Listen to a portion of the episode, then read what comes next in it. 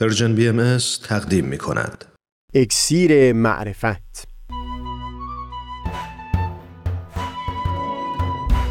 مروری بر مضامین کتاب ایقان این گفتار بشری و الهی حجاب علم. از تا حمامه ازلی در شور و تغنیست قلب را از سروش او بی بحر مکن. از تا همامه ازلی در شور و تغنیست گوش قلب را از سروش او بی بهره مکن. گوش قلب را از سروش او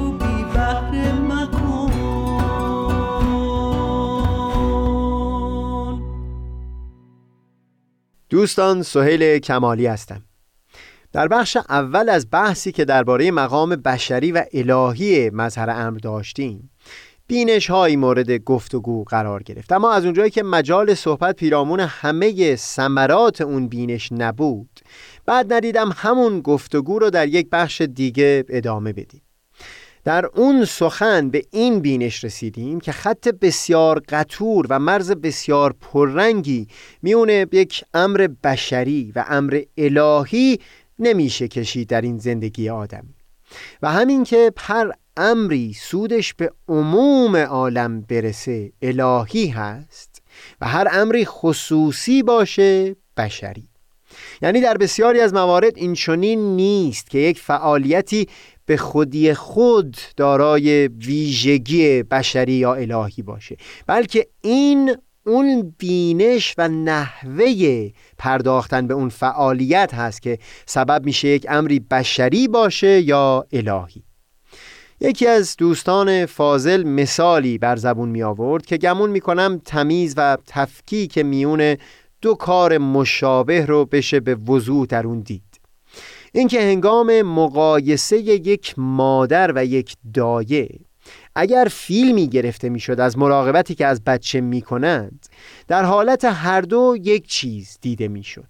منتها می‌دونیم مراقبت مادر از سر محبتی دیگر خواهانه هست نسبت به طفلی که او رو امتداد وجود خودش می‌بینه ولی در خصوص دایه ادامه اون مراقبت وابسته به کارمزدی هست که دریافت میشه و لذا متوجه خود او هست. منظور اینه که میشه یک فعالیت رو شاهد بود اما در یکی بوی دیگر خواهی و دگر دوستی به مشام برسه و در کار مشابه دیگه سود متوجه خود شخص باشه. این بحث پرتویی میافکنه بر فهم یکی از مسائل بنیادین که در آثار مقدس ادیان زیاد از اون سخن به میون اومده و اون مفهوم انقطاع هست که در ساده ترین صورت معنی میشه به گسستن از تعلقات مادی. و همه بحث ما در اینجا هم همین هست که وقتی در این گفتگو به بینش نوعی رسیدیم. برای اینکه بتونیم معنای جدیدی به دست بدیم از مادی یا بشری در مقایسه با روحانی و الهی پس همچنین می‌تونیم بر همون اساس معنای جدیدی هم درک بکنیم از مفهوم گسستن از تعلقات مادی. بگذارید برای فهم این معنی اول از چند زاویه به قصه نگاه بکنیم و بعدتر با نقل نمونه که در کتاب ایگان به تفصیل مورد بحث قرار گرفته سخنمون رو ادامه بدیم. بهتر است اول از نمونه های آغاز بکنیم که بیشتر به عنوان مادی تلقی می شدن ولی در متون این آین همون رو هم به ساحت الهی کشوندن. ساده ترین و آشکارترین مثال نمونه ثروت و مال هست که هم در برخی بیانات در آثار بهایی و هم در متون سایر ادیان به عنوان مانعی توصیف شده که ممکن هست صد بکنه مسیر حرکت به سوی فضائل عالی انسانی رو. در کلمات مکنونه حضرت بهاءالله به این مضمون بیان کردند که غنا صدی است محکم میان طالب و مطلوب و عاشق و معشوق. و هم حضرت مسیح در موعظه جبل زیاد در این باره بیان فرمودند منتها از سوی دیگری در متون همین آین به وضوح بیان کردند که همچو زند و گمان نرود که مقصود از این کلمات مذمت قنا و مده فقر و احتیاج است بلکه قنا منتهای ممدوحیت را داشته. اما بعد توضیح میدند که ثروت و قنا بسیار ممدوح. اگر هیئت جمعیت ملت غنی باشد ولیکن اگر اشخاص معدوده قنای فاحش داشته و سایرین محتاج و مفتقر و از آن غنا اثر و ثمری حاصل نشود این غنا از برای آن غنی خسران مبین است. ولی اگر در ترویج معارف و تأسیس مکاتب ابتداییه و مدارس و صنایع و تربیت ایتام و مساکین خلاصه در منافع عمومیه صرف نماید آن شخص اندل حق و الخلق بزرگوارترین سکان زمین و از اهل اعلا الیین محسوب. خود حضرت بهاءالله در توصیف همچو صاحب ثروتی در همون کلمات مکنونه ای که اون تن به ثروت رو بیان کردند فرمودند نیکوست حال آن غنی. که غنا از ملکوت جاودانی منش ننماید و از دولت ابدی محرومش نگرداند. قسم به اسم اعظم که نور آن غنی اهل آسمان را روشنی بخشید چنانچه شمس اهل آسمان و زمین را.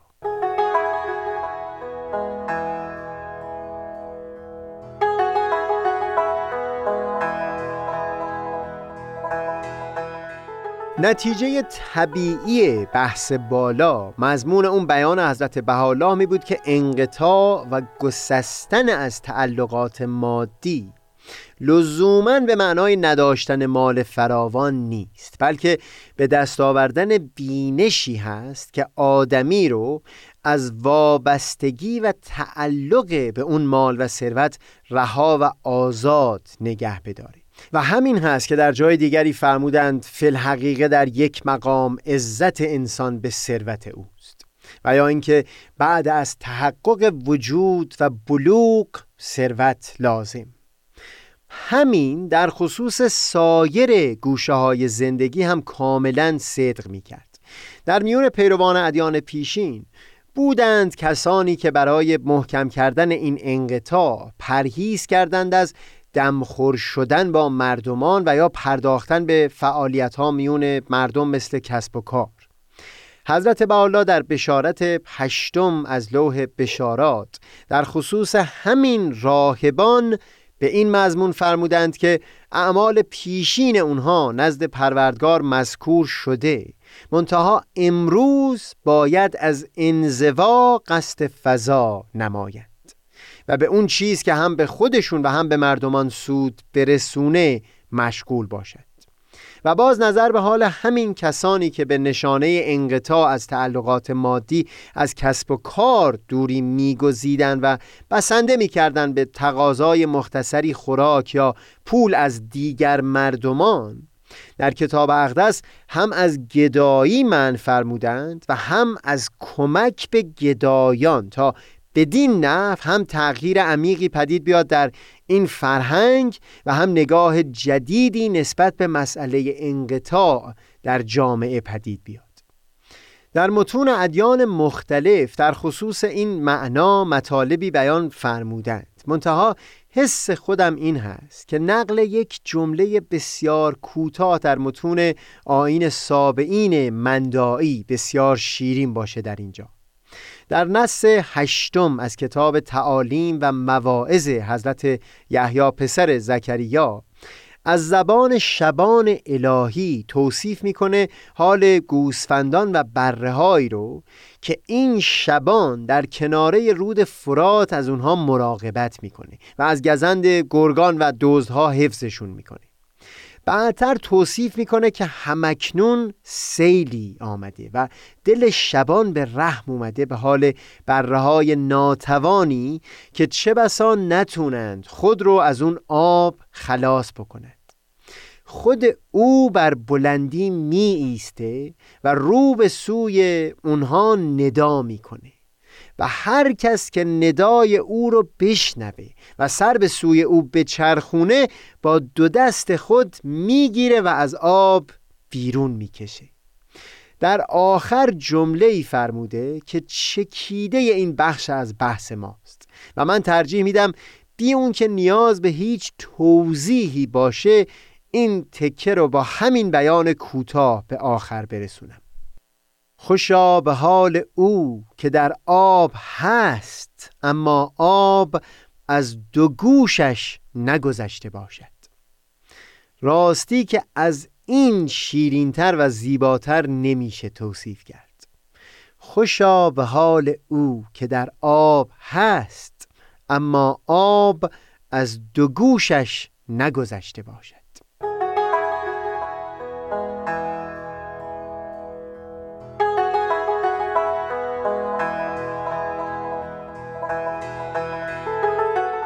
خلاصه حرفا اون بود که ثروت رو که در یک مقام عزت انسان به اون وابسته هست. هرگاه کمک نکنه تا آدمی به اون مقصد عالی برسه بایستی صدی بزرگ به حساب آورد. در کتاب ایگان چندین صفحه رو به وارسی همین معنا اختصاص دادن. منتها در خصوص یکی از شریفترین بعدهای وجود آدمی یعنی علم. شاید هیچ نیکویی در متون دیانت بهایی بیشتر از علم مورد تکریم و ستایش قرار نگرفته باشه. در بیانی به این مضمون فرمودند که بزرگترین فضیلت ستودنی در عالم انسانی علم هست. در چندین و چند بیان فرمودند که صاحبان علم رو قدر بدانید و ارج بسیار بنهید. اما با این وجود در کتاب ایگان در یک مقام بیانی رو نقل کردند به این مضمون که علم هجاب اکبر است. یعنی همون علم که اونچنان ستودنی بود اونجایی که مانع شد از رسیدن به یک سود وسیعتر و یک فضیلت بزرگتر همون خود هجابی به حساب اومد. در چندین سطر از کتاب ایگان حتی بیانشون اون هست که همچو علمی رو بایستی به کلی قلب رو و دل رو از اون پاک و مبرا نگاه داشت و همونجا باز دوباره به وضوح از همین واژه تعلقات استفاده می‌برند برای بیان مقصودشون. پس باید صدر را از جمیع آنچه شنیده شده پاک نمود و قلب را از همه تعلقات مقدس فرمود تا محل ادراک الهامات غیبی شود و خزینه اسرار علوم ربانی گردد. همین جریان یعنی اینکه همچو علمی که طبقه علما را از سایر مردمان جدا می کرد سبب شد تا بشریت از پذیرش تعالیم ظهور الهی در این مرحله از رشد تاریخ انسانی باز بمونه سبب شد تا در چندین اثر از این نقش باجگون شده علم از عمق جانشون ناله سر بدن.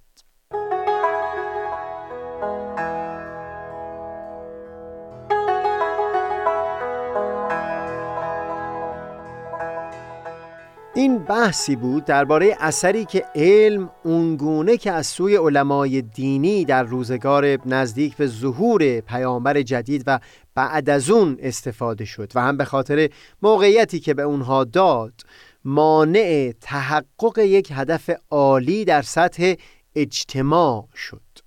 منتها چون مورد علم در کتابیگان به طور خاص بحث شده بگذارید در سطح فردی هم چند کلمه بیان بکنم درباره زمانی که علم می‌تونه هجاب اکبر باشه.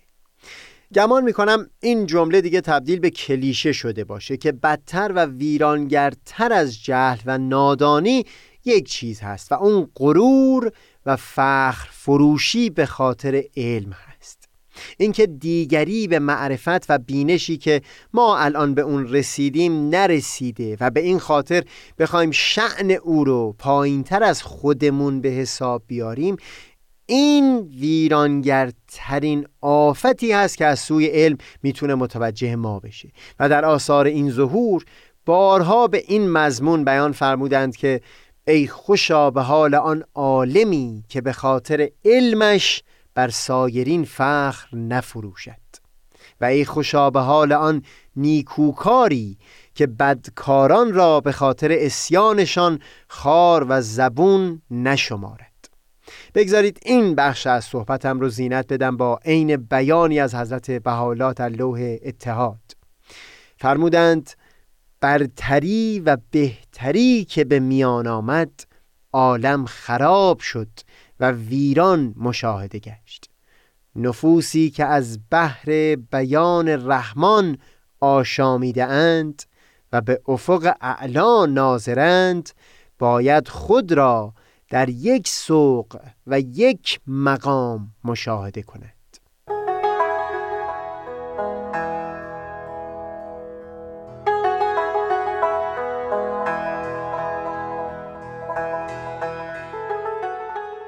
تمام این بینشی که صحبتش در این گفتار به میون اومد.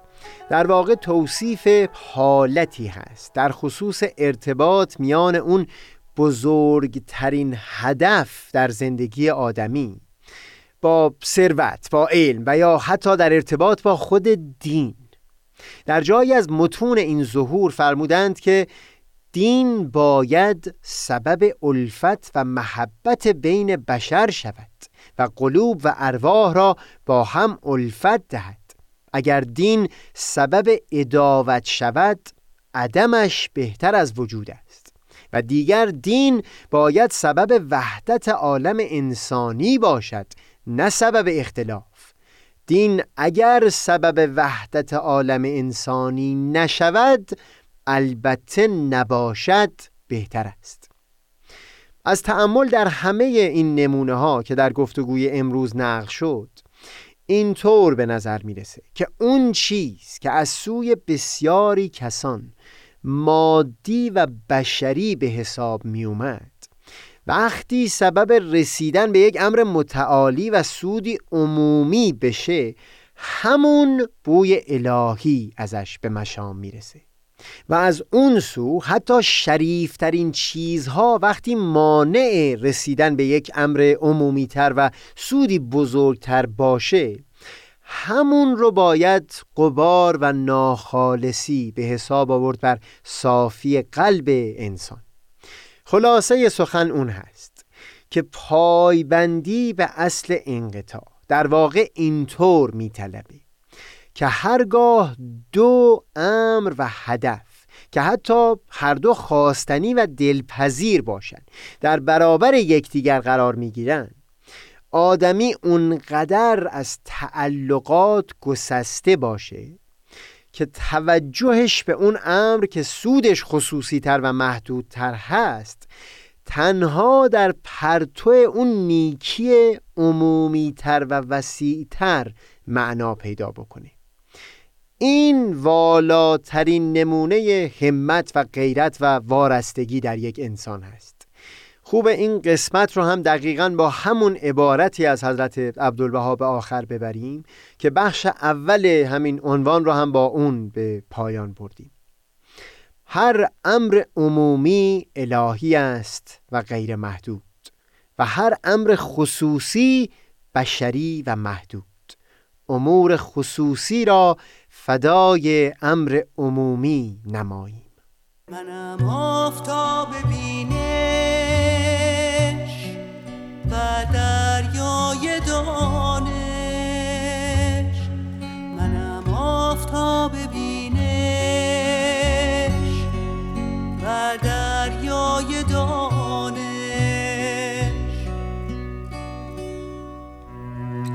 پشمردگان را